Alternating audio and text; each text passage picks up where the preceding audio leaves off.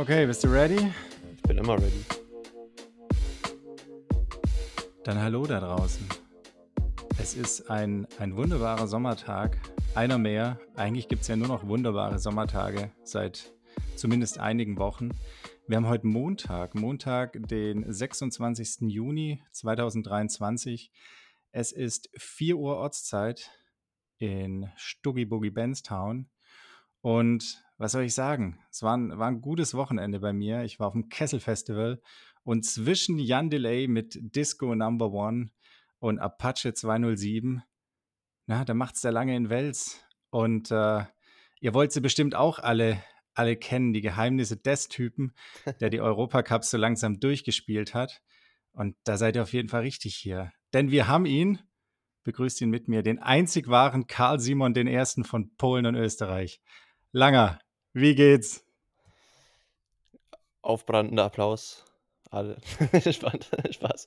Äh, ja, es geht sehr gut. Ähm, wie du siehst, liege ich hier gerade entspannt im Bett. Ähm, in meiner, ja, in meinem Kapuff. Also es ist echt kleiner Raum ähm, im Stockbett. Irgendwie ist das Athletendorf hier in Krakau eigentlich ein Studentenheim und ich habe keine Ahnung, wo die alle die Studenten hingebracht haben, die hier normalerweise wohnen. Vielleicht will man es auch gar nicht wissen, wer weiß. Ähm, auf jeden Fall, ähm, ja, bin ich gut hier in Krakau angekommen und ja, Wochenende lief natürlich perfekt. Also, beziehungsweise, was heißt perfekt? Ähm, nicht perfekt, aber wenn man am Ende ganz oben steht, lief es dann doch sehr gut. Und so langsam habe ich mich auch wieder erholt von der Reise danach. Ihr seht schon, jetzt müssen wir aufpassen, dass er nicht abhebt. Er klingt schon ein bisschen in der Analyse wie Thomas Müller. 5-0 Arminia Bielefeld weggemacht, aber, aber es war nicht perfekt. Ähm, jetzt mal Spaß beiseite, Digga. Es war doch ein perfektes Wochenende, ey. Wetter gut, den Sieg geholt, Fischereischein gemacht. Was, was willst du mehr? ja, ist echt so. Ähm, nee, ich, ich bin ja immer sehr selbstkritisch. Von dem her ist natürlich ein perfektes Rennen für mich auch, dass jede Disziplin irgendwie auch läuft und dass man ja nicht irgendwie irgendwo was verkackt oder Pech hat oder halt irgendwas Nerviges im Rennen. Von dem her, unter dem Aspekt war es nicht ganz perfekt. Ähm, aber ansonsten, wie ich schon gesagt habe, mit einem Sieg, da darf man natürlich nicht meckern. Und ich bin auch mega happy, dass es nochmal geklappt hat, weil ja, ich, ich, ich habe immer so das Gefühl, von außen denkt man dann so, okay, der läuft jetzt vorne nach einer Runde. Ähm, da, das heißt, er hat den Abstand schon rausgelaufen. Da kann nur noch, der Jonas konnte ja nur noch mitlaufen nach einer Runde. Ähm, der ist dann auch abgefallen. Und ich glaube, dann sieht es immer Bildschirms aus, dass man halt denkt, ja, der lässt es nicht mehr anbrennen. Und selber als Athlet in der Situation ist es aber einfach nur mega hart, irgendwie das Tempo halt zu halten. Und ich habe mir jetzt am Wochenende im, Rennen halt gedacht, okay, einfach nicht hochgehen, locker bleiben, weil es war schon wirklich, ich war schon ziemlich am Limit so vom, vom, vom Tempo her und ja, von dem her war es alles andere als einfach, vor allem als dann am Ende eben noch der, der Bader ankam, unser, unser österreichischer Freund. Ähm, da musste ich schon nochmal ganz schön tief gehen, um das halt wirklich über die Ziellinie zu bringen. Von dem her natürlich alles andere als einfach. Äh, und ich bin mega zufrieden, dass es dann nochmal geklappt hat. Und ich glaube, so ein Sieg ist halt auch immer was Spezielles, äh, was man halt auch irgendwie nie ähm, für selbstverständlich hinnehmen sollte.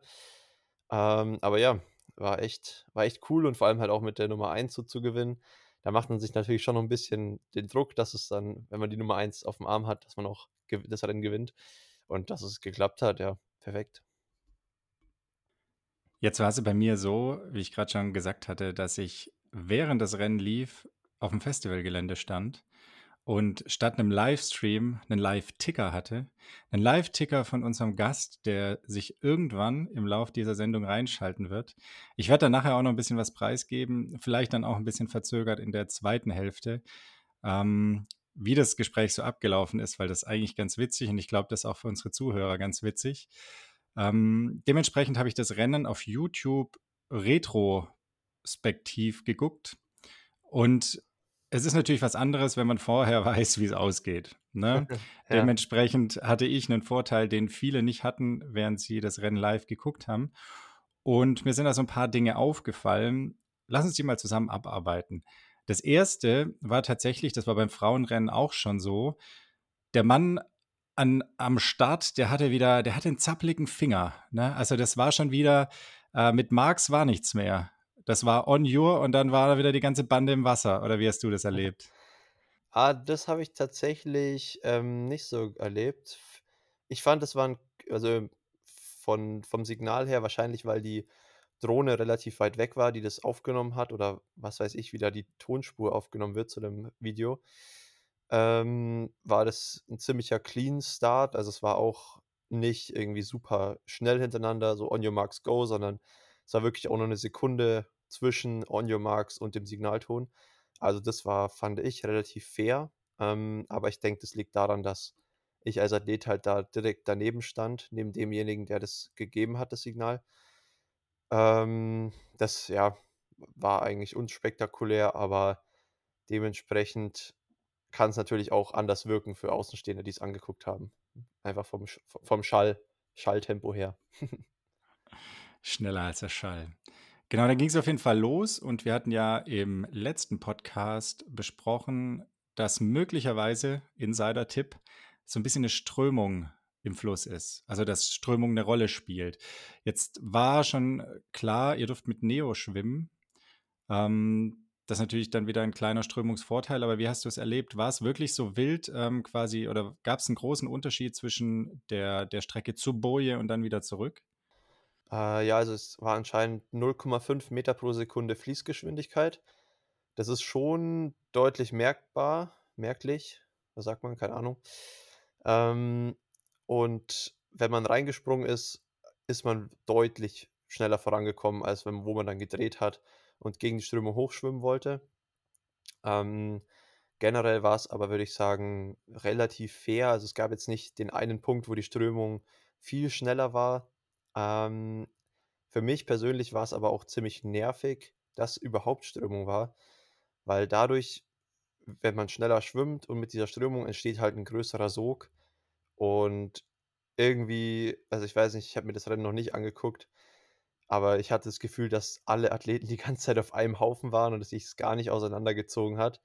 Und ich hatte wirklich, glaube ich, bis zur ersten Boje nach 600 Metern durchgehend Körperkontakt mit irgendjemand. Äh, und immer wenn ich so das Gefühl hatte, okay, jetzt kann ich mich ein bisschen lösen oder frei schwimmen, sind wieder von hinten oder von der Seite irgendwo Athleten auf mich draufgelatscht mit den Händen und haben mich runtergedrückt. Also ich habe irgendwie konstant so die Beine reingekickt, weil immer irgendjemand über meine Beine geschwommen ist. Von dem her war ich da äh, nicht so ganz zufrieden mit dem Schwimmen und auch meine Nase tut tatsächlich jetzt noch ein bisschen weh. Also wenn ich irgendwie mich schneuzen muss oder mich an der Nase kratzt, denke ich mir jedes Mal so, ah, shit, tut immer noch weh, weil ich habe voll den Ellenbogen nach so 100 Metern gegen die Nase bekommen.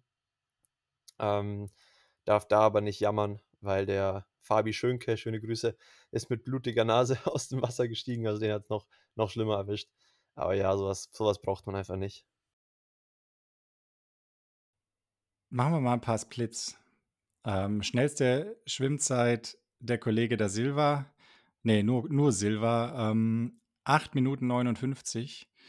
Dann kamen, glaube ich, Ben Bettin, Fabi Kraft und Jonas Osterholt. Also mit den dreien, drei Deutsche noch vor dir aus dem Wasser.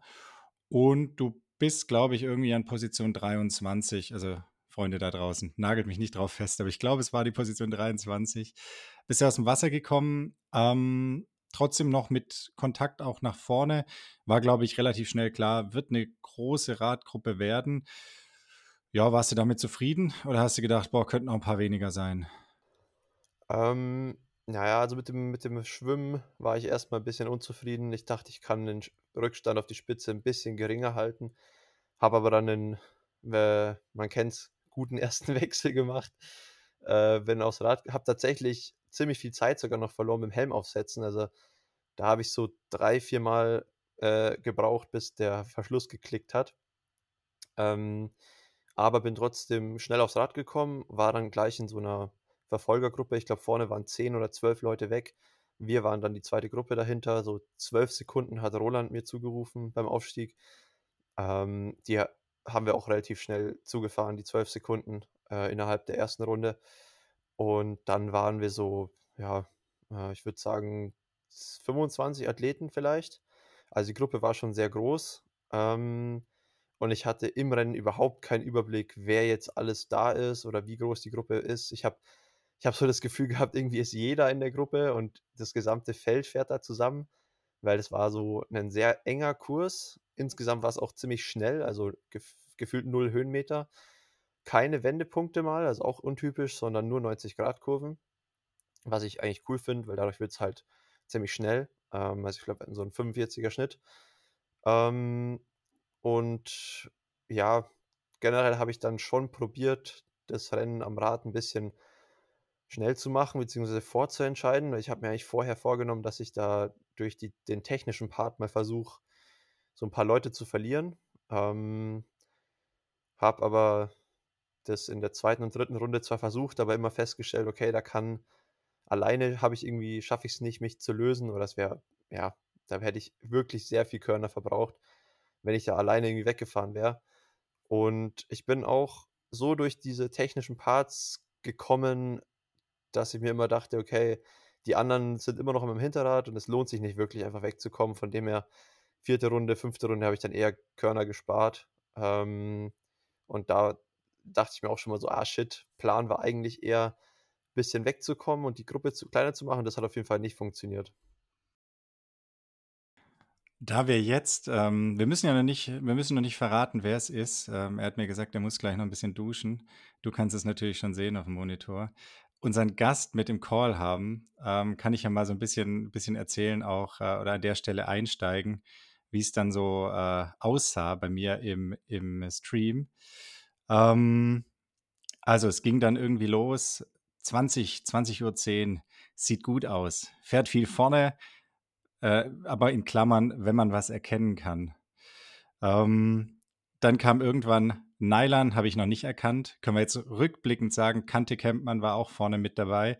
Äh, Fabi Kraft aber noch safe. Na, da ging es quasi, wer ist mit dabei vorne in der Radgruppe. Ähm, jetzt Gruppen zusammen. Dementsprechend circa 25 Mann vorne. 20.14 Uhr. Dann Zusatz, aber im Laufen macht er die weg. Er spart auf jeden Fall Energie, wie er fährt. Immer schön vorne. Daraufhin habe ich erstmal einen tanzenden Pikachu in den Chat gehauen. ähm, 20.19 Uhr, jetzt letzte Radrunde. Wird, glaube ich, nichts mehr. Wird eher hektisch, weil jeder vorne absteigen will. Ich hatte zwischendurch noch gefragt, ähm, ob Nylan vielleicht mal was probiert, weil war ja die Frage, ob ihr beiden was startet auf dem Rad oder noch ein bisschen probiert.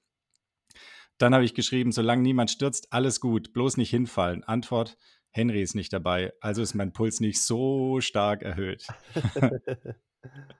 Dann um 20.24 Uhr erstmals die richtig wichtige Nachricht. Er führt beim Laufen. Sieht gut aus. Daraufhin habe ich erstmal geschrieben, oh yes, baby. Ähm, dann kam 20.28 Uhr, haben noch knapp vier Kilometer, aber ich bin mir schon ziemlich sicher, er macht's. Und dann 20.32 Uhr, jetzt schon allein vorne raus mit Bild und 20.39 Uhr Sieg mit Smiley, mit Herzchenaugen. Jetzt haben wir natürlich ein bisschen was hier vorweggenommen, aber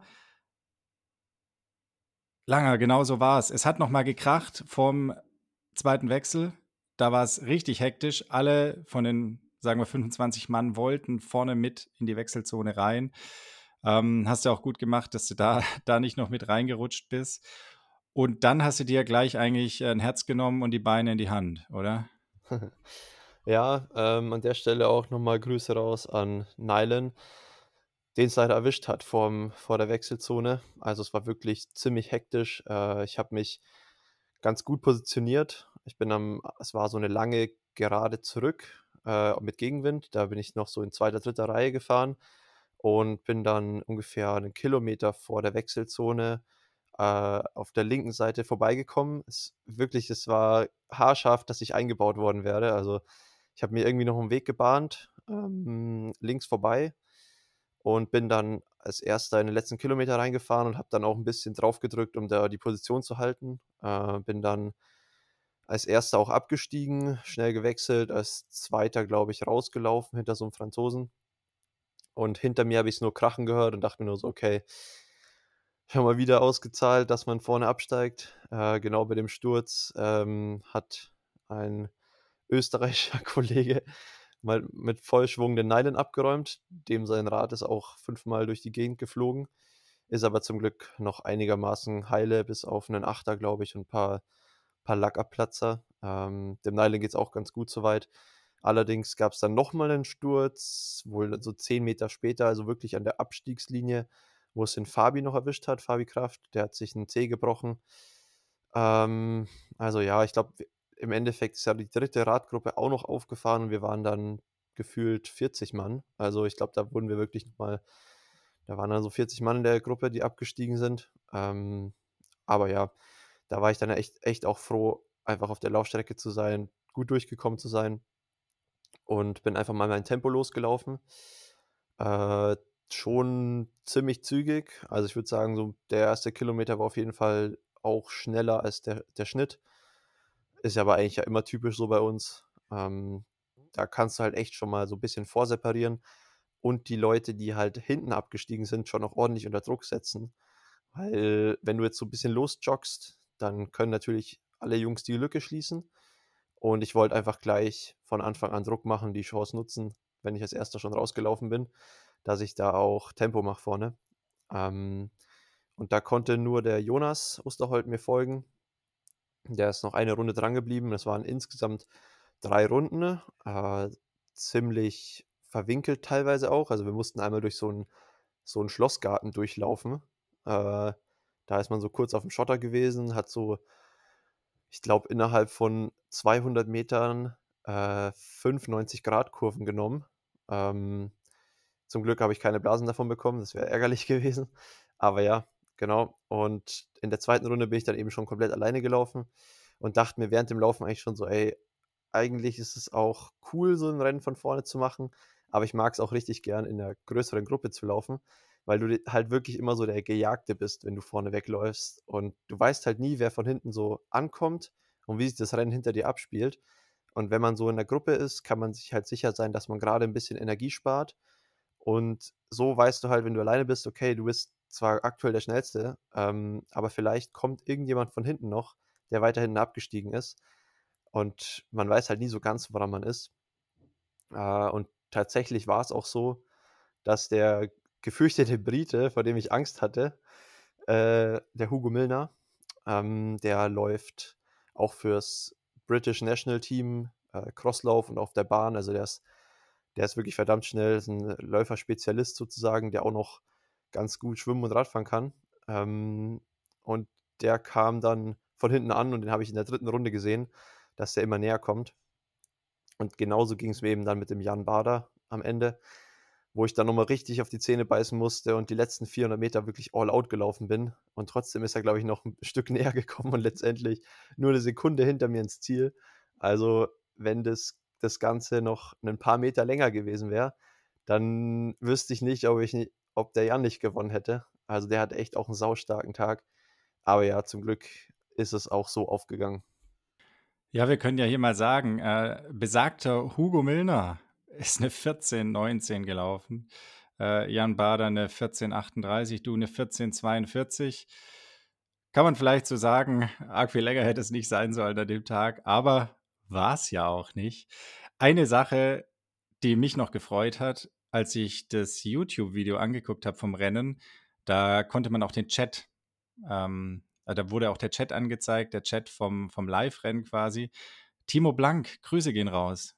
Ich weiß nicht, wer du bist, offensichtlich ein Hörer von uns, weil irgendwann kam mal der Lange ist dabei und äh, ich habe es übelst abgefeiert, als ich es gelesen habe. Dachte einfach nur so, okay, jetzt sind wir also quasi so auch schon im YouTube-Chat. Und um quasi so ein bisschen jetzt auch mal zu revealen, wer äh, die ganze Zeit äh, mein Live-Ticker war, wer mich quasi gerettet hat auf dem Festival, jetzt sitzt er hier. Mika ist am Start. Ähm, am Wochenende war natürlich auch noch ein bisschen was Längeres, wo wir auch gleich drüber reden wollen. Ähm, jetzt müssen wir nur gucken. Er ist noch ein bisschen schwitzig. Er kommt gerade auch vom Training. Bist, bist du schon hier, Mika? Können wir, können wir dich schon einbauen? sieht auch ein bisschen verzweifelt aus, als würde sein Mikro nicht funktionieren. nee, ich glaube, sein Mikro funktioniert noch nicht. Wir können ja mal auch an der Stelle einen kurzen Cut sonst einfach mal machen und ihn äh, einfach mal abspeichern hier, dass wir es schon mal haben und dann vielleicht das Ganze restarten, damit wir direkt dann im Anschluss mit ihm weitermachen können. Das passt ja ganz gut. Machen wir. Also Freunde, jetzt kommt die Werbung. Der heutige Podcast wird präsentiert von Connectra, Modular Living and Working Manufactured in Germany. Hört sich erstmal fancy an, ähm, ist auch echt ganz cool. Ähm, ist eine sehr junge Marke, äh, gibt es erst seit zehn Jahren und die stellen Möbel her. Äh, man denkt sich jetzt vielleicht, okay, was hat eine Möbelfirma mit Triathlon zu tun oder mit mir persönlich? Ähm, die haben auch eine große ja, Filiale in Nürnberg, ähm, also beziehungsweise ein Büro und ähm, darüber ist der Kontakt zustande gekommen. Und natürlich muss man sich auch zu Hause wohlfühlen, damit man da natürlich sich optimal regenerieren kann. Äh, von dem her äh, bin ich natürlich froh, mit dir als Partner an der Seite zu haben und die auch im Podcast hier mit ähm, als Presenter nennen zu dürfen. Und die haben auch echt coole Produkte. Äh, das Ganze ist ziemlich individuell gemacht. Das Aushängeschild von denen ist äh, das System One. Da kann man sich einfach ja, sein eigenes Design zusammenstellen. Ist so relativ schlicht gehalten mit äh, Stahldesign, aber auch mit vielen verschiedenen, Far verschiedenen Farben, die ja von gedeckt bis bunt kriegt man da alles.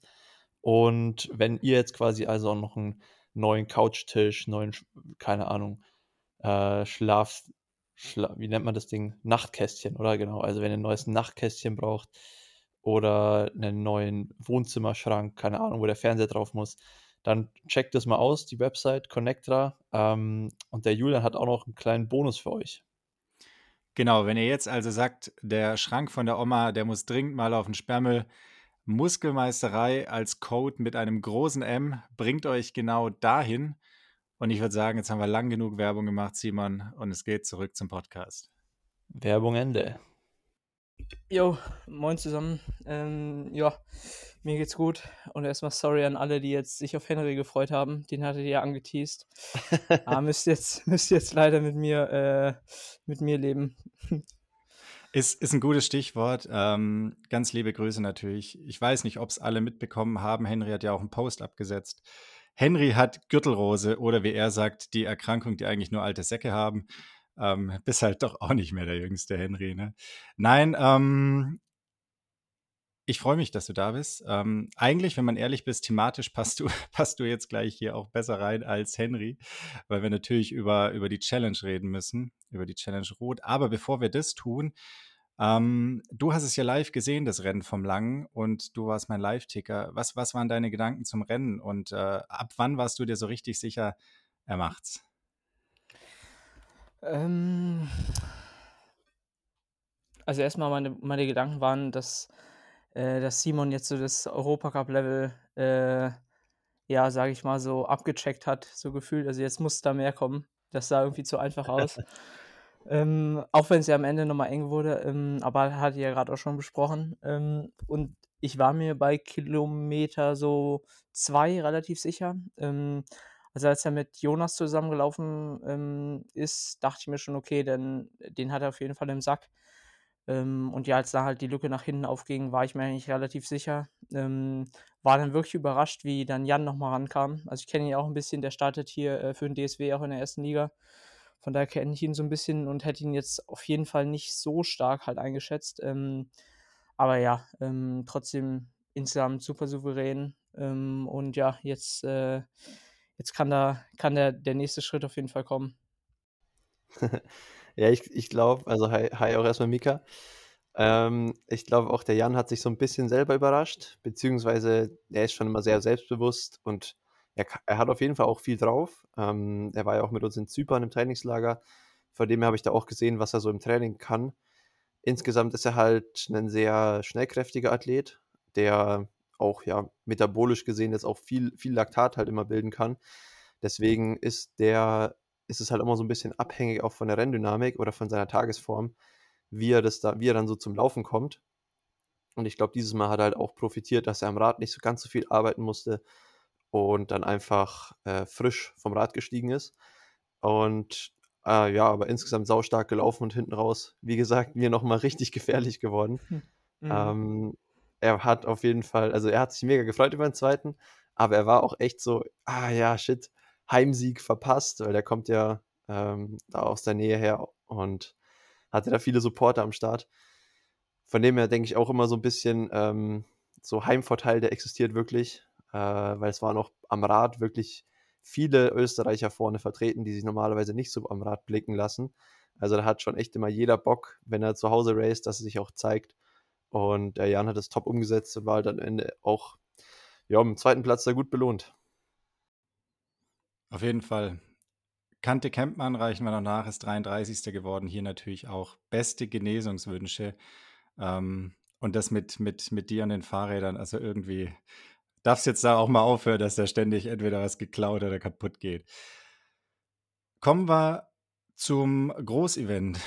Zu, wie Jan Frodeno gesagt hat, vielleicht jetzt, wo Hawaii und Nizza immer im Wechsel stattfinden, dem größten klassischen Triathlon-Event der Welt. Ähm, ich habe irgendwas gelesen von wegen 300.000 äh, Zuschauer waren an der Strecke. Ich weiß es nicht, ob die Zahl stimmt. Das kommt mir fast ein bisschen viel vor. Aber wenn es so war, Respekt. Wir reden über die Challenge, Challenge Rot. Und es sind einige Rekorde geputzelt. So, Männer, und jetzt lasse ich euch mal ein bisschen reden. Ähm, sortiert das Ganze mal ein. ja, ähm, also ich glaube, ich musste Mika auch ein bisschen Vortritt lassen. Ich war ja gestern ab 4 Uhr unterwegs äh, im Flugzeug. Ähm, oder beziehungsweise generell einfach on the road. Äh, bin ja jetzt in Krakau und habe es so gut es ging im Live-Ticker irgendwie verfolgt. Zwischendurch ähm, auch mal live geguckt. Aber so ganz die Renndynamik habe ich trotzdem natürlich nicht abchecken können. Ich glaube aber, um nochmal auf die Zuschauer zurückzukommen, ich glaube, das kann auf jeden Fall sein. Also ich war auch schon zweimal selber in Rot oder dreimal sogar jetzt schon.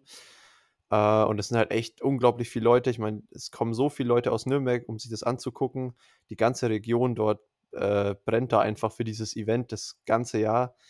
Fiebern die auf diesen einen Tag hin. Ähm, und dann gibt es ja auch noch super viele Supporter von den Athleten, die dann da mitkommen, weil es ist ja für viele Age-Grouper, also Hobbyathleten, auch einfach das Jahreshighlight dort zu starten. Das heißt, äh, da reisen wahrscheinlich allein schon 200.000 Leute irgendwo von irgendwoher an und der Rest ist äh, local oder aus der Region und ähm, supportet damit. Ähm, von dem her, ja, es wirklich, ich war jetzt noch nicht selber mit am Start, aber so was ich als Zuschauer beurteilen kann, wahrscheinlich das Rennen mit der krassesten Stimmung. Ähm, und ja, die Athleten haben auf jeden Fall auch dementsprechend abgeliefert ganz vorne. Ja. Wir können ja, wir können ja versuchen, so ein bisschen zu sortieren. Mika, lass uns mal mit dem Frauenrennen anfangen. Ähm, wir haben ja letzte Woche auch so ein bisschen, als du bei mir warst, überlegt, wie könnte es ablaufen. Ähm, und ich glaube, wir haben uns beide äh, für Anne Haug entschieden. Na, so in der ja, Prognose, ja. wer es machen wird. Hast du erwartet, dass die Daniela Rief so stark äh, nochmal zurückkommt, muss man fast schon sagen? Hat ja auch ein paar nicht so dolle Jahre jetzt oder zumindest Jahre, wo sie jetzt nicht so stark war. Ich habe nur irgendwie gehört, sie ist zu ihrem alten Trainer zurück. Und was ja. ich auch gehört habe in der Übertragung war, ihr Spitzname ist wohl Angry Bird, weil sie teilweise wohl ein, eine schwierige Person ist und ihr alter Coach kann damit wohl ganz gut. Was sind deine Gedanken? Was, wie hast du das Ganze erlebt?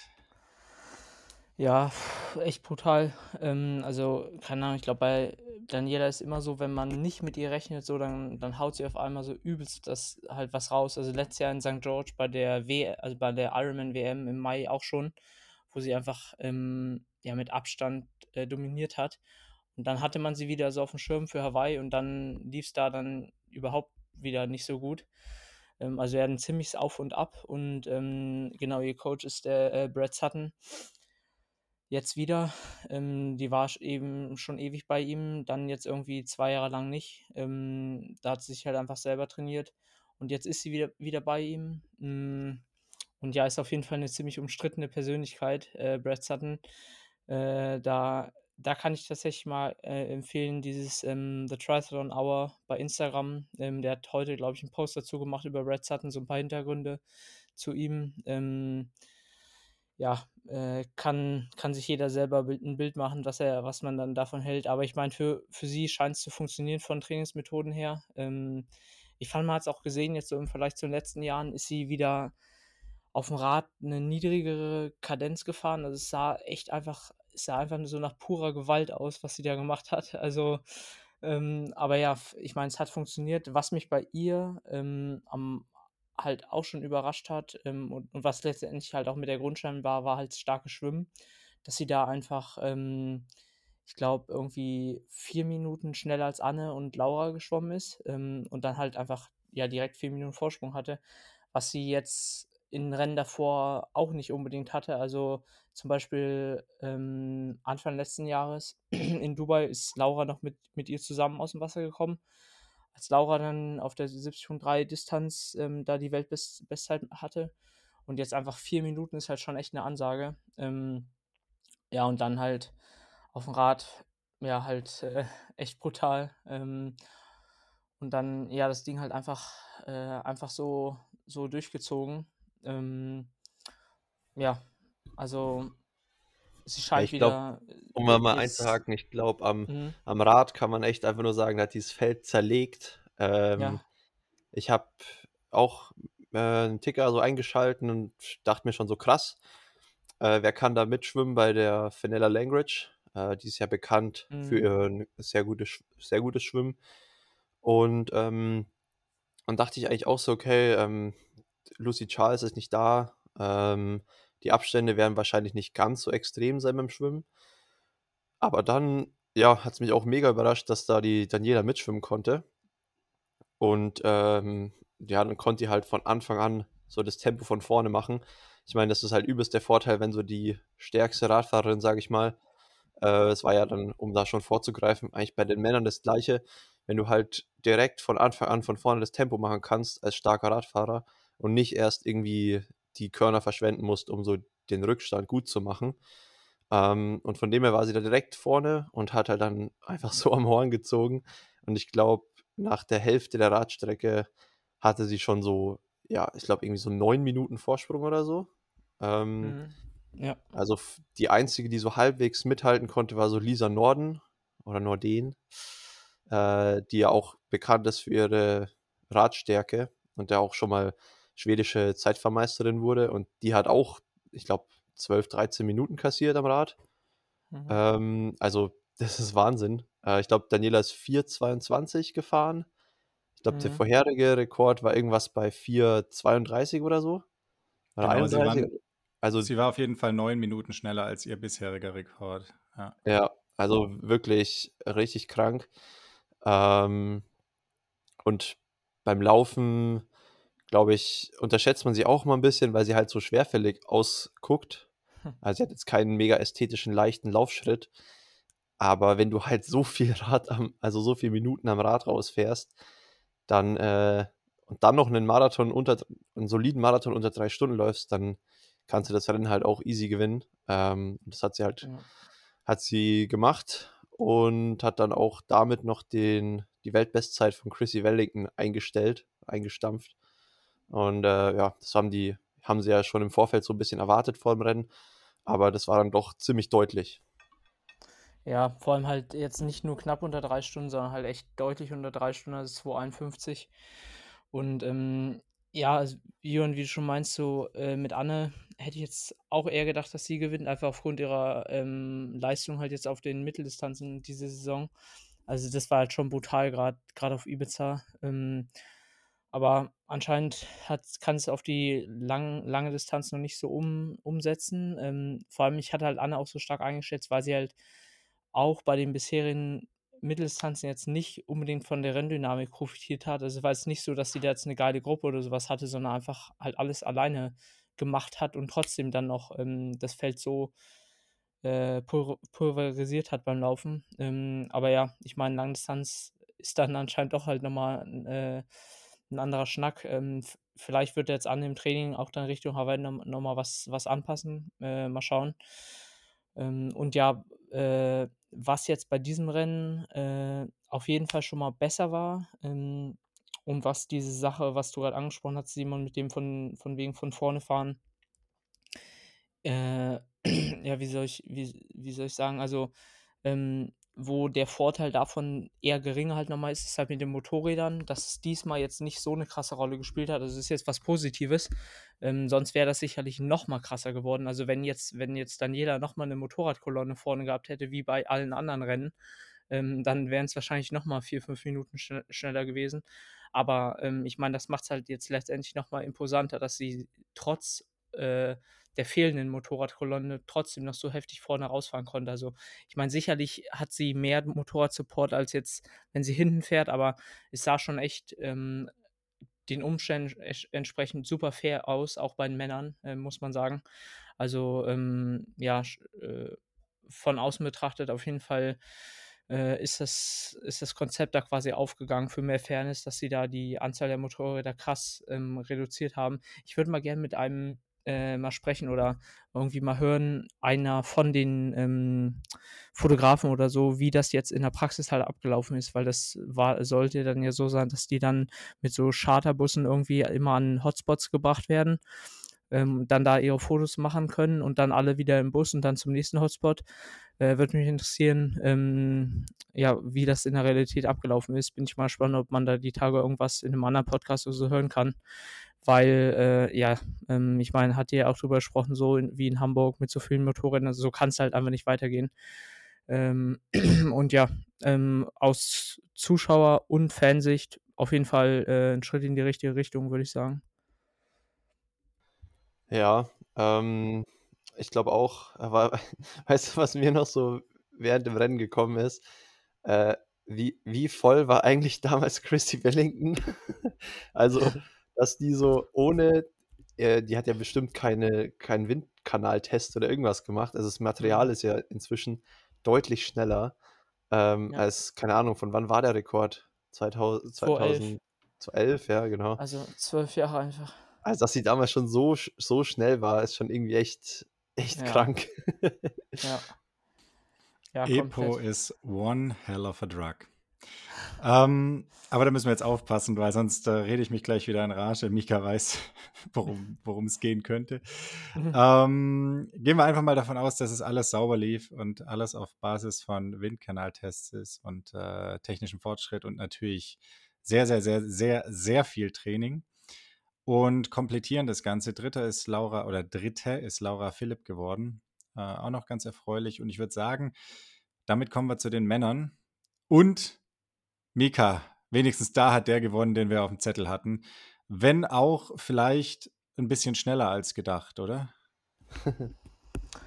äh, ja, ähm, schon. Also da war bei den Männern hatte ich das Gefühl, war jetzt dieses Ding mit der Weltbestzeit gar nicht so krass äh, im Vorfeld, wurde jetzt gar nicht so krass drauf eingegangen. Ich glaube aber, bei den Frauen wurde es auch von den Athletinnen irgendwie mehr gepusht. Ähm, Finde ich auch eigentlich gut so, dass bei den Männern nicht so war, weil ja, also ich bin jetzt auch der Meinung, dass Zeiten jetzt nicht so, so äh, wichtig sind im Triathlon, aber trotzdem auf jeden Fall super, super krass ähm, und, und imposant die Leistung von Magnus. Ähm, und ja, wie Simon schon meinte, so den Grundschein hat er auf jeden Fall im Schwimmen, Schwimmen gelegt. Also, ähm, dass er schwimmen kann, ähm, ja, war ich schon mir länger klar. Ich hatte ihn letztes Jahr in Dallas halt gesehen, dass man die ganze Rennwoche halt alle Athleten zusammen im gleichen Bad halt geschwommen. Dann konnte man halt halt immer schon mal gucken. Und es sieht zwar nicht so schön aus, wie er schwimmt, aber äh, ja, er, er kommt schon, kommt schon vorwärts. Aber ähm, bei ihm ist halt je. Hm? Du bist mega laut. Ähm, geh, geh mal ein bisschen vom Mikro weg. Nicht, dass, dass wir nachher okay. irgendwie das, das, das, total übersteuert haben. Okay. Ähm, warte mal. Okay, wo, äh, wo soll ich jetzt Mark, anfangen? Markus, Markus kann schwimmen, kannst du wieder einhaken. Okay, ja. nein, nein, wir, wir, wir, schneiden nicht, wir schneiden nicht. Äh, ich werde das schon irgendwie runterregeln, hoffentlich. Aber ähm, wenn es zu sehr übersteuert, dann kann man es nicht mehr korrigieren. Ajo, ajo.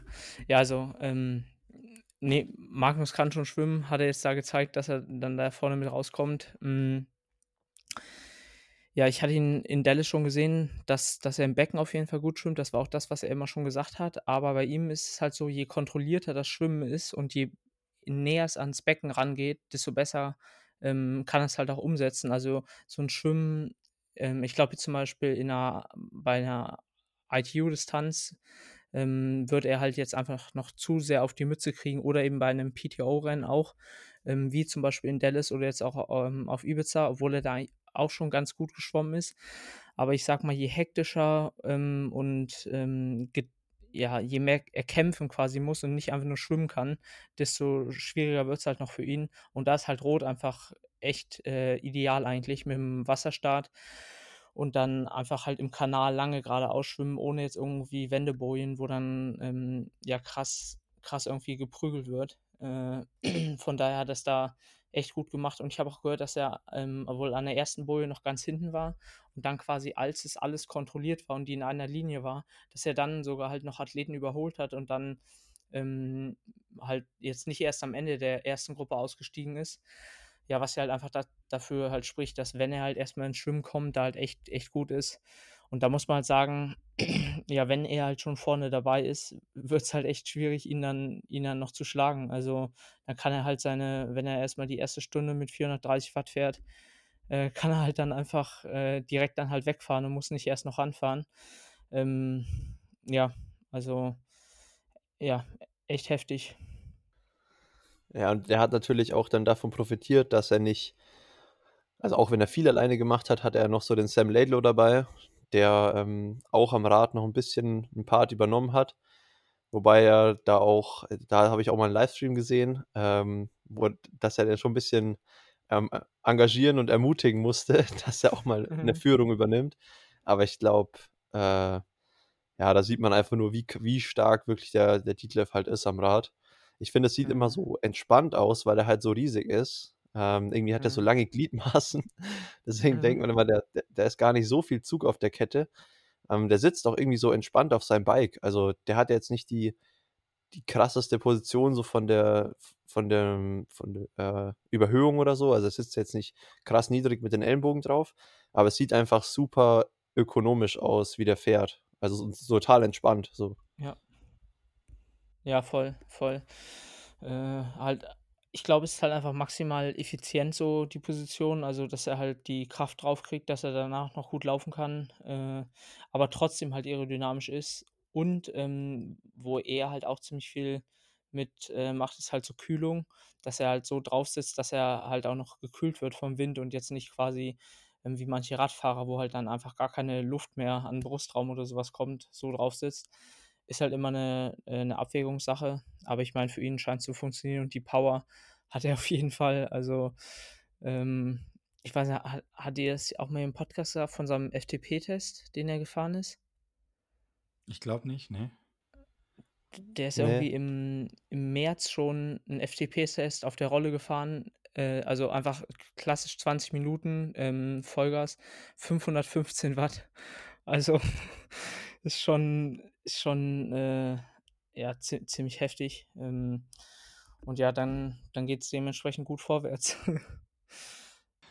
ja, das auf jeden Fall. Und ähm, du hast gerade noch was anderes Spannendes angesprochen. Das hat mich so ein bisschen gewundert beim Zuschauen. Gut, da siehst du natürlich jetzt auch immer nur Ausschnitte, aber es gibt echt Athleten, die, die während dem Rennen mega darauf geachtet haben, sich ständig zu kühlen und andere haben komplett drauf geschissen.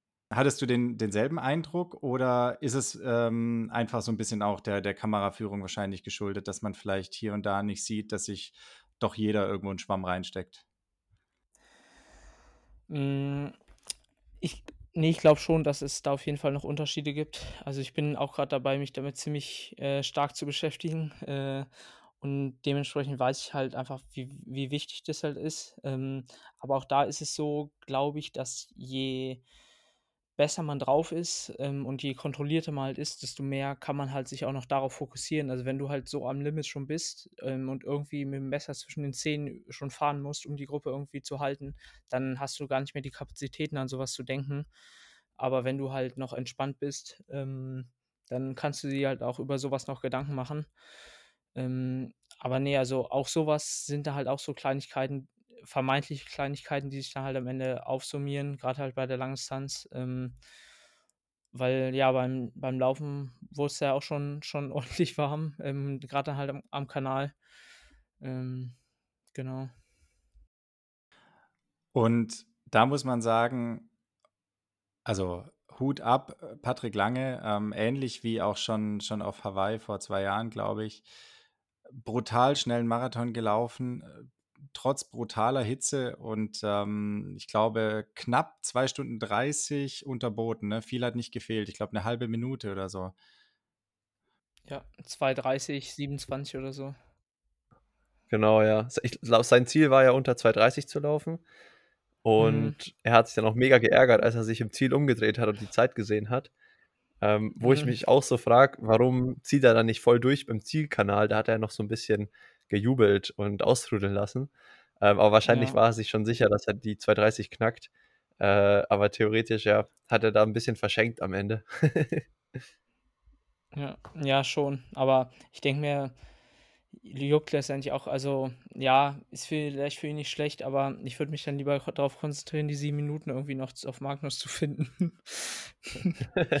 Ja, das stimmt. Oh, Shots fired, Shots fired. Ne, aber ich finde es auch bei bei Patrick finde ich es auch krass. Also, der dem liegt einfach dieser dieser Marathon und je je wärmer es ist, desto besser. Der sieht da einfach wirklich super effizient aus, wie er läuft und bleibt echt locker. Immer noch 'ne hohe Frequenz, super lockerer Turnover so, also, da kann man nix sagen.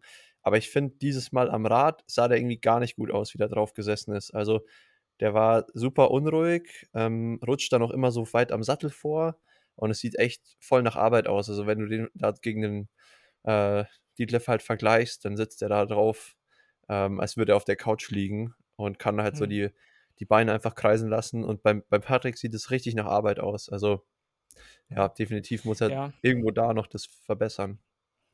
Ja, stimmt. Also, er saß noch nie so richtig ruhig auf'm Rad, aber jetzt fällt's halt schon krass halt auf, wenn du dann immer Magnus da da im Vergleich hast.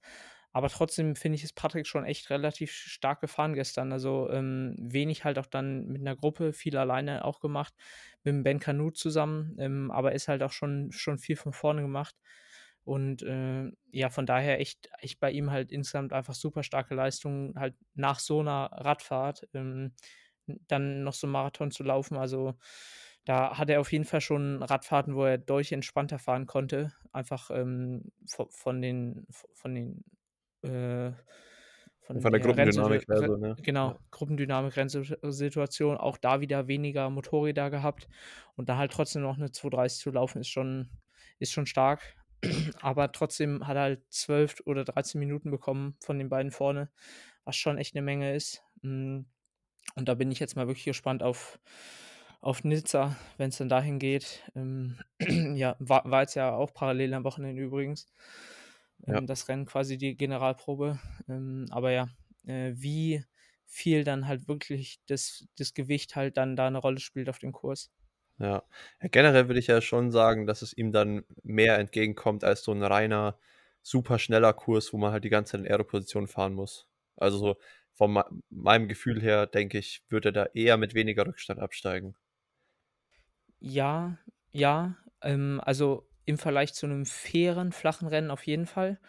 Im Vergleich zu 'nem flachen Rennen mit 10 Metern und 'ner So guten Gruppen ja. guten gut Gruppendynamik für ihn weiß ich's wiederum eher nicht. Also, ich meine, Nizza wird auf jeden Fall fairer. Ähm, also, selbst wenn die da mit 12 Meter fahren, wenn du dann da hochfährst und im Renntempo fährst, fährst du halt trotzdem also, ich bin's ja im äh, als ich da im Trainingslager war, auch gefahren. Im Renntempo mit Rennsetup fährt man vielleicht so 20 bis 25 km/h, würde ich sagen, da hoch. Also, immer so grad an der Gren also, dass man eigentlich noch im Auflieger fahren müsste, ähm, zumindest einige Passagen. Ähm, aber trotzdem hast du ja dann mit 10, 12 Metern nicht mehr so den krassen Draft. Äh, und dann ist halt die Frage, wie oben, weil dann kommt oben 'n relativ langes Plateau, wo's mega offen ist alles. Da ist halt dann echt die Frage, wie dann da der Wind steht. Hm, aber ja, insgesamt wird's einfach, ja, auf'm Rad 'n deutlich faireres Rennen, wo dann die Gruppendynamik nicht so 'ne große Rolle spielt. Hoffentlich halt die Motorräder auch nicht, weil das ist schon teilweise halt echt super eng da. Hm, halt, wie man sich's so vorstellt, ähm, da in Frankreich so an der Côte d'Azur so richtig halt auch super schön, einfach mega geile Straßen. Ähm, aber also, wenn das wenn da die Motorräder und so jetzt keinen negativen Einfluss nehmen, wird's auf jeden Fall fairer, ähm, als normales Rennen und, ähm, für Patrick eher besser als das Rennen in in Rot, weil das würde ich jetzt auch sagen, war ziemlich fair, ähm, Ja. aber halt ja ziemlich flach auch. Ähm, und genau, also, ich sage mal, jetzt hat er 13 Minuten verloren. Ähm, mal gucken, äh, wie viel's dann da weniger wird. Und die was ich noch interessant dann finde auf jeden Fall, ist dann, wie er danach dann halt auch lau laufen kann. Ähm, weil ich denke, generell kommen halt so schwere Rennen dann schon auch eher wieder so Typen halt, äh, entgegen wie 'nem Magnus Ditlev. Ähm, auch Mhm. wenn's vielleicht nicht so schnell ist am Rad, ist er halt einfach super stark und kann wahrscheinlich seine 2 z also, ob er jetzt 2,37 in Nizza läuft, weiß ich nicht, aber Richtung 2,40 hat er wahrscheinlich immer drauf. Mhm. Ähm, da ist halt die Frage, ob so 'n Patrick dann auch 'ne Richtung 2,30 abrufen kann, wenn das Radfahren schon so intensiv war. Äh, ist wahrscheinlich dann eher schwierig. Vielleicht, ja, vielleicht. Auf der anderen Seite geht's halt die letzten 20 Kilometer nur runter. Also, hast dann die Abfahrt oder irgendwie 25 Kilometer Abfahrt und dann noch mal 10 Kilometer flach. Hm, was dann auch für 'n Rücken und so was ähm, ja, kannst noch mal aufstehen und so was, vielleicht auch nicht nicht schlecht ist. Ja. Aber ja, ist jetzt natürlich rein spekulativ. Echt so, ja. Noch was noch was anderes. Hast du mitbekommen, wer am Wochenende 'ne 2,23 gelaufen ist am Marathon? Ne. Der, äh, Steffen Justus, der hat die, äh, Oh. Relay gemacht, also Staffel Ah, und ist der der läuft ja zurzeit richtig viel. Ähm, also, wer ihn wer nicht kennt, äh, Schande über euer Haupt erst mal. Mhm. War mal Vizeweltmeister auf der Kurzdistanz und ist jetzt Stützpunkttrainer mit in Saarbrücken und, äh, ist super fit zurzeit und läuft halt auch einfach immer mega viel. Also, wer den wer den kennt, 'n Schmatzel, der weiß, dass er immer am Laufen ist und, äh, der hat halt einfach die 2,23 rausgebrettert, was schon echt auch richtig zügig ist. Krass, ja. Boah, Respekt, ey. Krass. Ja. Genau. Jungs, bevor wir jetzt gleich das Thema Langdistanz auch, äh, abschließen, habe ich eigentlich nur noch eine Frage, beziehungsweise wir müssen noch nachreichen. Sebi Kienle wird in seinem oder bei seiner letzten Rot-Teilnahme Achter.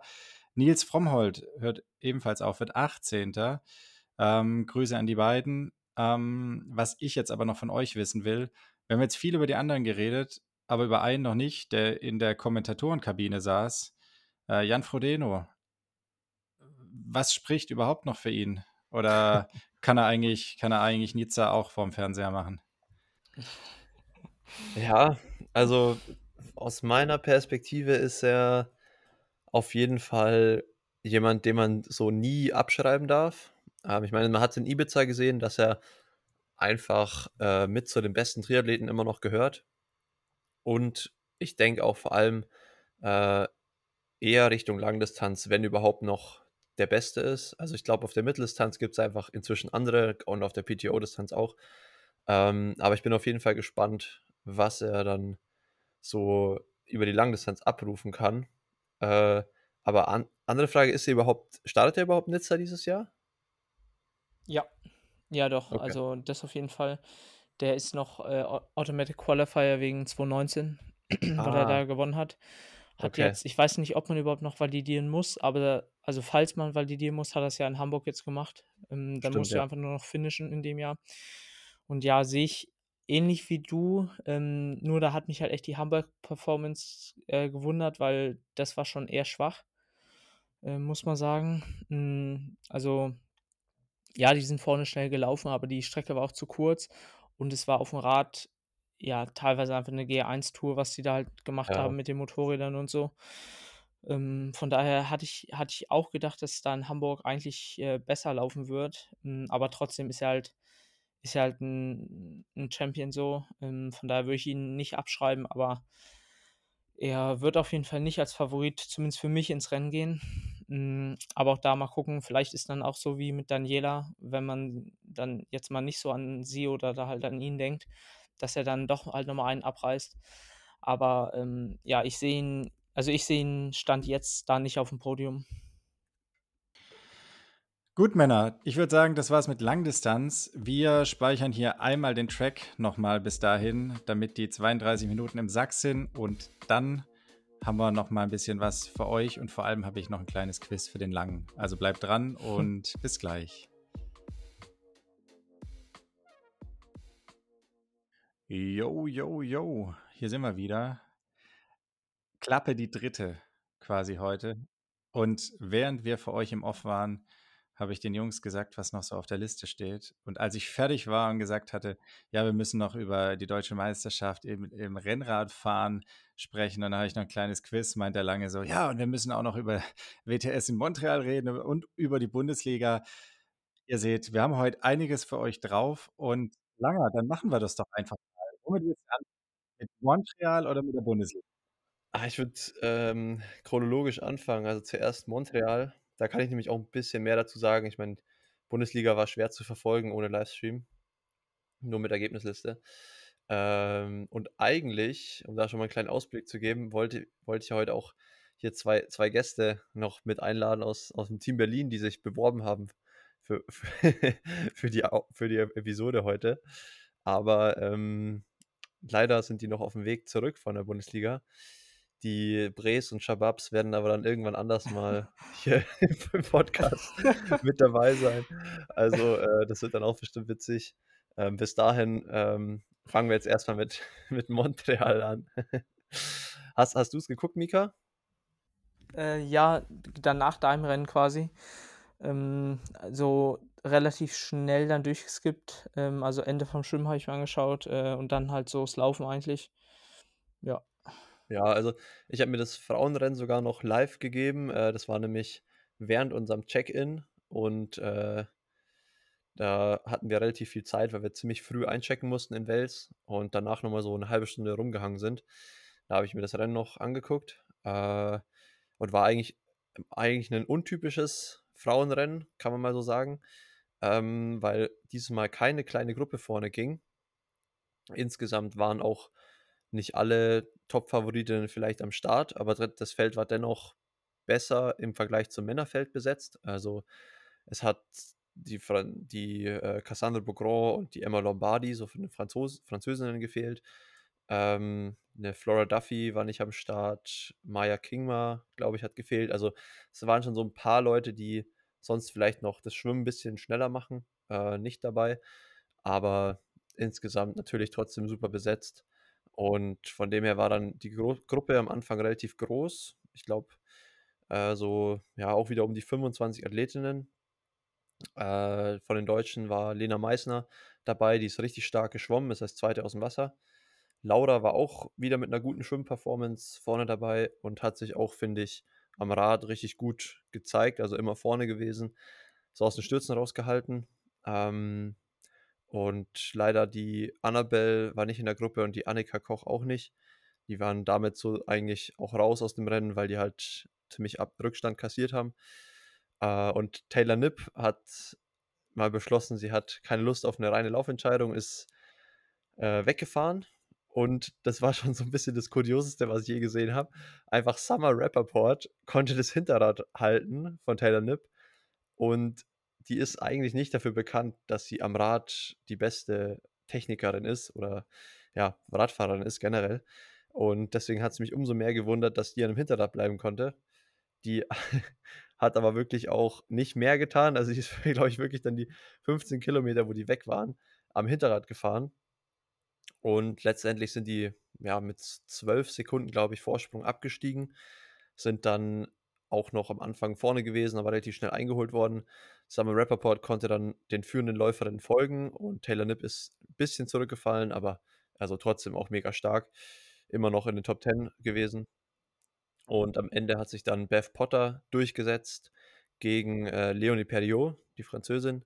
Und 3. wird eben jene Summer Rappaport, die am Rad hin äh, hinter Taylor Knipp g äh, drangeblieben ist. Ähm, und Laura wird, glaube ich, 11., ähm, wenn ich's jetzt richtig im Kopf habe. Und Lena irgendwas um die 24, 23, so was. Irgendwie so was, ja. Ich kann ich kann mal gucken. Also, mit mit Laura stimmt auf jeden Fall, die ist 11. geworden. Und, ähm, Lena weiß ich auch gleich, ist äh, ne, 29. ist sie geworden. Bei den Girls habe ich mir nur gedacht, es ist 'n bisschen schade, da sind da sind wir grad weit weg von der Weltspitze, oder? Wie wie seht ihr das? Irgendwie bei den Jungs, ähm, haben wir auch jetzt keinen, der, sage ich mal, für 'n Sieg gut ist, aber schon irgendwie 'n paar ganz ordentliche Resultate jetzt gehabt. Äh, da kommen wir gleich ja auch noch dazu. Tschombi hat schon irgendwie ist ist ja 6. geworden zwischendurch mal. Ähm, aber bei den Mädels fehlt's grad 'n bisschen, oder wie seht ihr das? Jetzt ist, glaube ich, der Lange abgeschmiert, oder Mika? Mhm.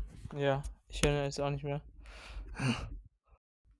Ja, machen wir jetzt einfach anders. Ich gebe die Frage an dich ab. Mika Ja. Mika, woran liegt's? Warum sind die deutschen Girls nicht konkurrenzfähig?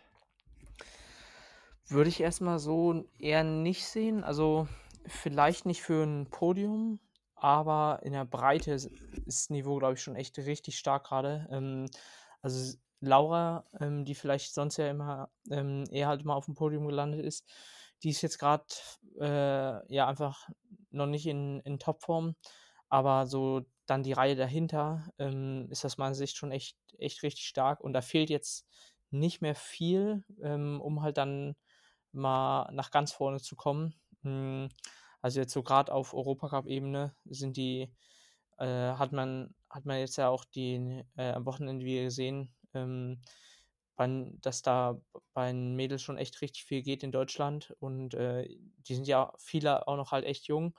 Also, glaube ich, müssen wir da noch so 1, 2 Jahre, äh, warten, bis die halt noch stabiler werden, grad halt so 'n auch intensiveres Radfahren besser wegstecken, was im dann ja grad dann so von Europacup zu WTCS noch mal echt 'n Unterschied, glaube ich, ist, wenn da halt dann so 'ne Taylor Knipp halt richtig am Horn zieht. Ähm, dann halt auch noch schnell laufen zu kommen ist können, ist dann noch mal 'n anderer Schnack. Von daher, äh, ja, glaube ich halt, äh, noch 1, 2 Jahre warten, dann dann, äh, können die da noch mal halt auch auf der höchsten Ebene, äh, 'n Schritt nach vorne machen. Also, der Lange ist wieder da. Ja, ähm, ich habe die Frage jetzt einfach grade kurz weitergegeben an Mika. Der hat die deutschen Girls verteidigt. Der summa summarum, äh, kann man, glaube ich, sagen, ähm, die Zeit ist der Faktor. Freunde, wartet einfach, bis die Äpfel reif sind und in 1, 2 Jahren wird dann geerntet. Ähm, siehst du das genauso oder sagst du: „Okay, mit mit dem einen oder anderen Kniff können wir vielleicht vorher schon wieder konkurrenzfähig werden?“ Ne, ich habe also, generell habe ich so was Ähnliches gesagt. Ich habe noch so 'n dreiminü minütigen Monolog gehalten, bevor ich gemerkt habe, dass ich offline bin. Aber ich habe gesagt, äh, dass Laura ja eigentlich auch in der Weltspitze mitmischen kann und grade privat 'n bisschen Trubel hatte. Ähm, da darf man auf jeden Fall jetzt nicht, ähm, ja, zu viel von ihr erwarten, denke ich. Da da ging einiges einiges drunter und drüber. Ähm, hat auch den Trainer gewechselt, ist inzwischen bei Dan Lorang. Ähm und ja, ich glaube, wenn man ja, ich denke mal, so bis zum Ende der Saison wartet, dann wird die auf jeden Fall auch wieder in die Top 5 im WTS kommen können. Äh, und generell muss man sagen, dass wir wahrscheinlich so 'ne Leistungsdichte wie noch nie hatten bei den Frauen, bei den Deutschen und eine der Nationen sind, die die meisten Frauen in den Top 30 im im World Ranking und Olympic Ranking haben. Aber grade halt so bei jedem wahrscheinlich so 1, 2 Sachen, äh, noch nicht ganz passen, dass es so ganz für vorne reicht. Äh, das ist halt auch einfach super schwierig. Also, es gehört einfach immer so viel dazu, dass man wirklich um den Sieg mitkämpfen kann. Ähm, ich meine, so 'ne Nina Eim, die läuft absolute Weltspitze, also, hat dieses Jahr schon ein zweimal die schnellste Laufzeit hingelegt, äh, ist aber im Schwimmen auf jeden Fall auch gut, aber nicht meistens eben nicht in diesen in dieser Front Front Group, wo halt 8, 9 Athletinnen oder weniger, äh, das Rennen unter sich ausmachen. Wer weiß, wenn die jetzt am Wochenende am Start gewesen wäre, äh, hätte die das Rennen vielleicht auch gewonnen, weil da die Gruppe mal größer war. Deswegen ist es immer schwierig, äh, so punktuell halt gesagt, solche, äh, Aussagen zu treffen. Ähm, bei den deutschen Männern gab's auch letztens 'nen K 'ne 'ne Krisensitzung so ungefähr, weil Yokohama halt nicht so gut lief und dann, äh, ja, so alle so 'n bisschen gezweifelt haben. Ich meine, also, Abu Dhabi lief schlecht, Yokohama lief schlecht und 2 Wochen später in Cagliari waren auf einmal 3 Deutsche in den Top 13, ähm, was wahrscheinlich noch nie so im WTS der Fall war oder selten. Ähm, also, ja, es ist echt immer super schwankend und seine Performance da so auf 'n Punkt hinzukriegen bei dem WTS, bei der hohen Leistungsdichte ist halt immer auch bisschen Glück. Ähm, und es gibt halt wirklich nur so 1, 2 Ausnahmetalente, äh, bei den Männern, grad zum Beispiel Hayden Wild und Alex Yee, die sind halt einfach im Laufen so 'n Level besser als alle und deswegen sind die halt auch immer ganz vorne. Ähm, und beim Rest ist es halt so, dass es wirklich Tagesform ist oder Rennverlauf, wer dann wirklich letztendlich oben steht. Also, diesmal hat Matt Matt Hauser gewonnen bei den Männern, um das so vorwegzunehmen. Der hat davor auch noch nie 'n Rennen gewonnen.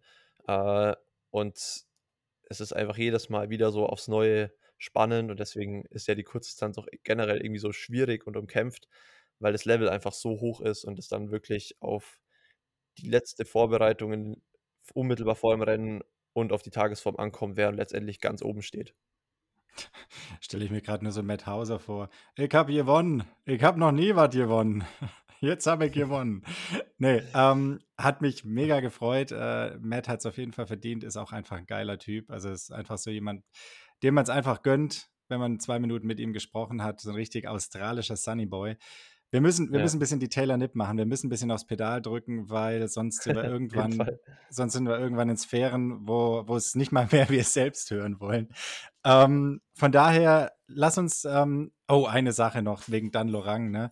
Ähm, was, was, zum Geier ist eigentlich bei dem los? Der macht jetzt Werbung für irgendeinen Kollagen-Drink. Äh, wird man bei Bora nicht mehr bezahlt oder was?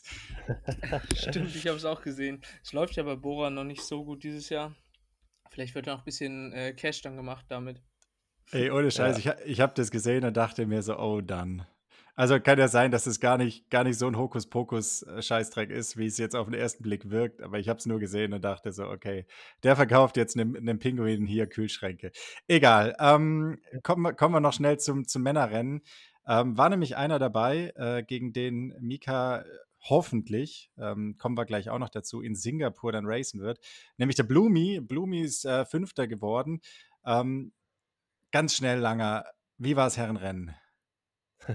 ja, würde ich jetzt gar nicht mehr so auf den Rennverlauf eingehen, weil der eigentlich ziemlich unspektakulär war, insgesamt gesehen. Also halt ähm, große Gruppe am Rad und Laufentscheidung. Ähm, nur ein paar Leute waren halt nicht dabei, aber insgesamt ging es schon so um die fünf Kilometer, sage ich mal, beim Laufen. Und da war es halt äh, krass zu sehen, also generell noch, um zu sagen, halt unspektakulär. Inzwischen ist das Radfahren halt immer auch super schnell. Also das war die ganze Zeit eigentlich eine Reihe. Ähm, da fährt jeder halt richtig hart und immer schnell um die Kurven. Und es ist nicht so, dass man sich einfach am Radfahren in die Gruppe setzen kann und aufs Laufen wartet, sondern es fährt jeder inzwischen auf so einem hohen Niveau, dass es trotzdem hart ist. Und aber weil alle so ein hohes Niveau haben, ist es dann im Endeffekt trotzdem wieder eine Laufentscheidung. Aber ähm, Mika, lass das Geschirr leben.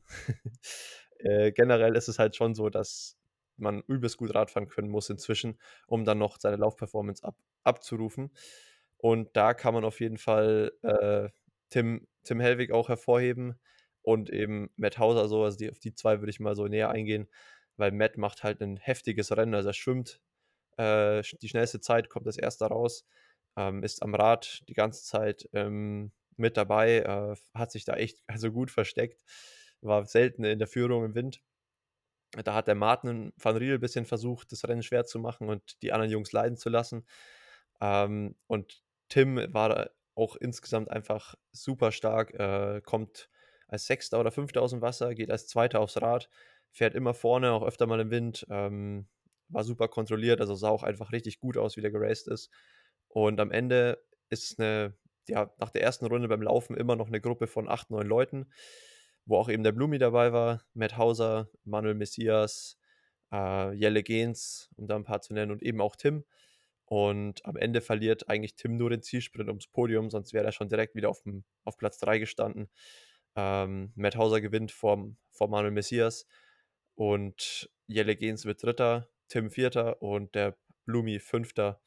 Ähm, und ja, also mega starkes Comeback von Tim, der hat ja letztes Jahr ziemlich gestruggelt, einfach ähm, aus gesundheitlichen Gründen so seine, seine Leistung irgendwie immer nicht abrufen können. Ähm, und ja, der hat sich jetzt echt imposant zurückgemeldet, sage ich mal. Und auch unser norwegischer Freund, äh, richtig solide auf dem fünften Platz, auf einer Sprint, Sprintdistanz, äh, denke ich, da viel mehr hat er gerade nicht zu melden. Denke ich auch. Was mich noch interessiert hat, ich wollte es eigentlich selber rausfinden, ich habe es aber nicht gefunden, glaube aber die Antwort zu kennen. Was gibt jetzt mehr Punkte? Sieg beim Europacup oder Platz 4 beim, äh, beim WTS? also WTS gibt weit mehr, weit, also weitaus mehr Punkte. Ähm, ich schätze mal, Tim hat so um die 590 Punkte gemacht, 600. Und Sieg beim Europacup gibt 225. Ähm, also das sind schon nochmal ganz andere Sphären, ist aber auch auf jeden Fall fair. Also Vierter beim WTS ist wirklich äh, richtig krank. Ähm, da musst du einfach unglaubliches Talent haben und auch das einfach richtig on-point abrufen. Äh, und ja, wenn ein Europacup gut besetzt ist, ist es ein bisschen undankbar immer, dass man da nicht so viele Punkte macht. Also hast du halt schnell dem zehnten Platz nur noch so 100 Punkte. Im WTS ist es aber auch so, dass du halt ganz vorne richtig viele äh, Punkte kriegst und das dann auch wieder schnell abfällt. Also es bringt auch nichts zu sagen, ich war beim WTS dabei, da dann schenken mir, schenkt die ITU mir die Weltranglistenpunkte, sondern auf Platz 15 gibt es dann, glaube ich, auch nur noch so 260, 270 Punkte und ab Platz 20 äh, ist es dann eher besser, du gewinnst den Europacup, als dass du dann äh, 30. wirst oder so. Ähm, nichtsdestotrotz ist es aber super schwer, auch in die Top 20 zu kommen. Also Schombi macht wieder ein stabiles Rennen. Äh, auch Yannick Schaufler wird 18. Auch äh, richtig gut. Ähm, und ja, ich bin auch echt langsam mal gespannt, wo ich da so auf dem Level stehe und bin schon ein bisschen gespannt Richtung Hamburg. Ja, das hat er jetzt gerade einfach, hat er sich selber sehr gut angekündigt. Man braucht extrem viel Talent und ein extrem gutes Rennen. Langer, darauf werde ich nach Hamburg dann nochmal kommen. Ich bin mir nämlich sicher, du wirst ein richtig gutes Rennen in Hamburg machen. Ähm, vorausgesetzt, du machst nicht den Henry und kriegst entweder die Seuche oder äh, fällst vom Fahrrad. Ähm, apropos Fahrrad, das müssen wir noch ganz kurz mitnehmen. Emo Buchmann wird deutscher Meister im Straßenrennen, was, glaube ich, so die Leute nicht erwartet haben. Äh, ist nach 150 Kilometer angetreten, hat das Ding alleine nach äh, Hause gebracht. Nils Pollitt gewinnt das Zeitfahren, hat damit äh, Lennart Kemner abgelöst, der es bisher hatte. Und Jetzt habe ich noch eine Schätzfrage für euch beide, bevor wir zu einem kleinen Polen-Quiz kommen. Wie viel Wasser in der Herstellung benötigt man für eine Tasse Kaffee? Und ich rede jetzt natürlich nicht von dem Wasser, was man zum Aufbrühen des Kaffees braucht, sondern äh, zum, zum Bewässern der Pflanze und ähm, vielleicht auch auf dem Transportweg. Aber es war, also kann ich vorwegnehmen, ich bin richtig erschrocken. Ich hätte es gesagt 150. Boah, Mika ist gut. 200 Liter. 200 Liter Wasser braucht man für eine Tasse Kaffee. Das finde ich schon richtig krass. Ähm, es gab noch so ein paar andere Produkte, die auch richtig krass waren. Zum Beispiel irgendwie eine Packung Spaghetti waren, glaube ich, tatsächlich über 1000 Liter. Da konnte ich es mir nicht so richtig erklären. Ja, ja. Ähm, ja, aber es, es, ist auf jeden Fall verrückt. Und ähm, hier, da ging es quasi es ging so ein bisschen thematisch um die anhaltende Dürre in Deutschland und was da auf uns zukommt und eben Produkte, die wahnsinnig viel Wasser benötigen, die man nicht so richtig auf dem Schirm hat. Ähm, kommen wir zum schnellen Polen-Quiz, Langer. Oder zu euch beiden, dürft ihr beide mitraten. Ähm, Frage 1. Mit welchem Land bildete Polen im 14. Jahrhundert eine Union? Ist das A. Ungarn, B. Litauen, C. Österreich oder D. Deutschland? Ich sag Ungarn. Ah, der Lange ist schon wieder weg, dann müssen wir dich jetzt quasi äh, isoliert hier nehmen. Es ist tatsächlich Litauen. Ähm, weiß auch nicht, warum Litauen. Aber äh, genau. Machen wir an der Stelle mal ganz kurz Cut und warten, bis er wiederkommt. Mhm. Ah, da ist er. Gut, Langer. Ähm, Mika hat mir die Frage schon beantwortet. Du musst jetzt nochmal.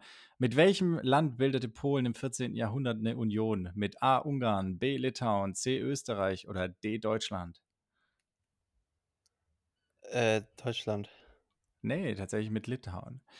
Ähm, Keine Ahnung. Wir, wir, wir, wir, drücken weiter aufs Gas. Ähm, wann war der Warschauer Aufstand? War das A 1918, B 1944, C 1939 oder D 1951? Was war nochmal A? A war 1918. Ich gehe für A. Mika? Mm, B. Mika hat schon wieder recht, der alte Streber. Ja, es tatsächlich war 1944. Ja. Ähm, genau. Geschichtsunterricht. So nach dem Ersten Weltkrieg oder im Zweiten Weltkrieg, wo die 1944 war auch nicht so unrealistisch, weil es ja gegen Ende vom Krieg, dass ja wahrscheinlich der Aufstand gegen die Nazis dann war. Genau, richtig. Ja. Mach dich mal einen Ticken lauter. Du, du bist ein bisschen leise. Dreh mal ein bisschen am Rädchen. Ähm. So besser? Ja, so ist besser. Gut, ja. dann jetzt wird es ein bisschen leichter. Was ist die Hauptstadt von Polen? Warschau. Ja. Yeah. Dann kommen wir noch ein bisschen zu, wie viele Einwohner hat Polen? Sind es A 18 Millionen, B 22 Millionen, C 37 Millionen oder D 62 Millionen? C. Ich sag 37.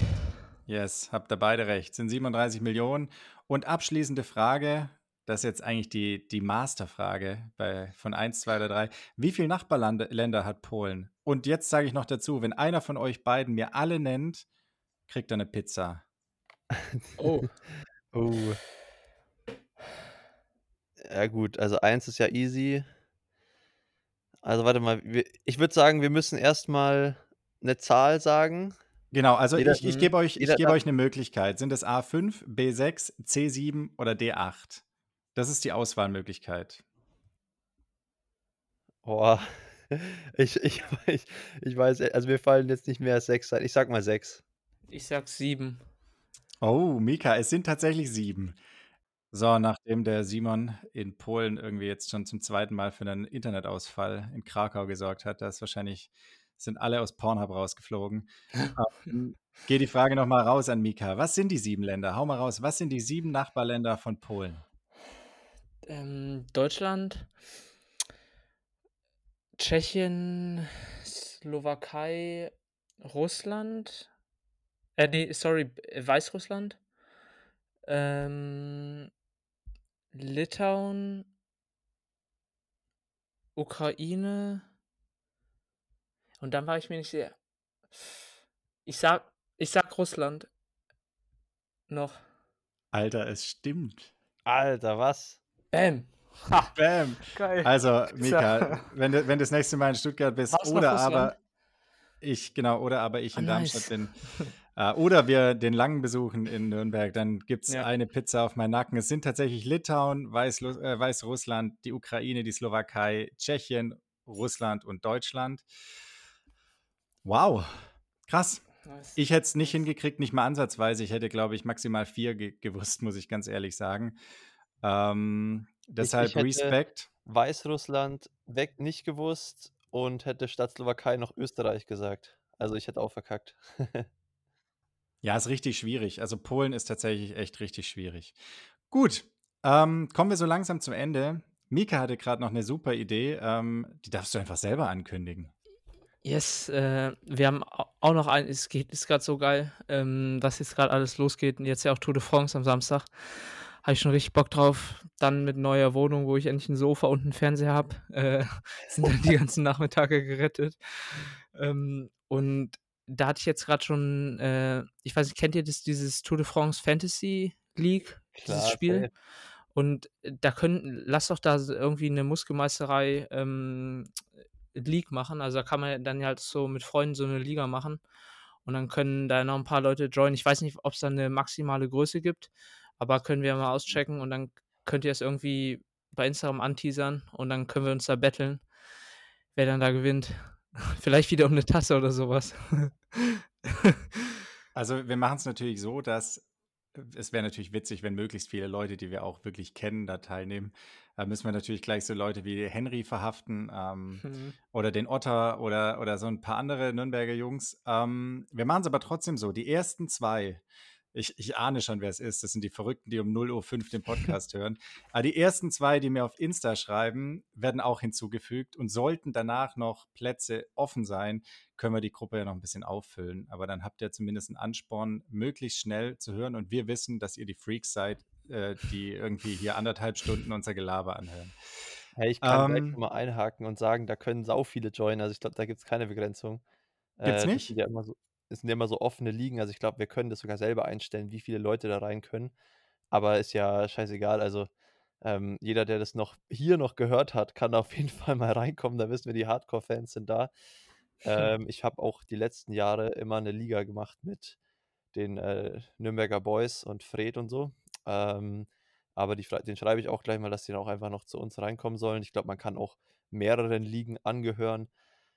Äh, theoretisch ist aber muss, ist es auch ein bisschen Arbeit. Man muss tatsächlich jeden Tag nämlich auch den Leader auswählen für Mhm. den nächsten Tag, weil der dann doppelte Punkte gibt. Und noch als kleiner Tipp vorneweg, ähm, man hat dort einfach ein Budget, also bei Tour de France Fantasy, wo man sich Fahrer zusammenstellen kann, also ein Team, und stellt euch das Team so zusammen, dass ihr quasi maximale Punkte holt an jedem Tag. Das heißt, nicht ein Tour de France-Team, wie es auch in der Realität ist, zusammenstellen, sondern so zusammenkaufen, dass halt die besten Fahrer, ähm, Gesamtklassement und Sprinter da drin sind, weil man kriegt eben Punkte für Bergtrikot, äh, Leader-Trikot, Etappensiege, aber jetzt nicht für irgendwelche Helfer, die 10 Kilo oder 100 Kilometer am Tag vorne fahren und dann keine Platzierung machen. Also so läuft es ungefähr ab.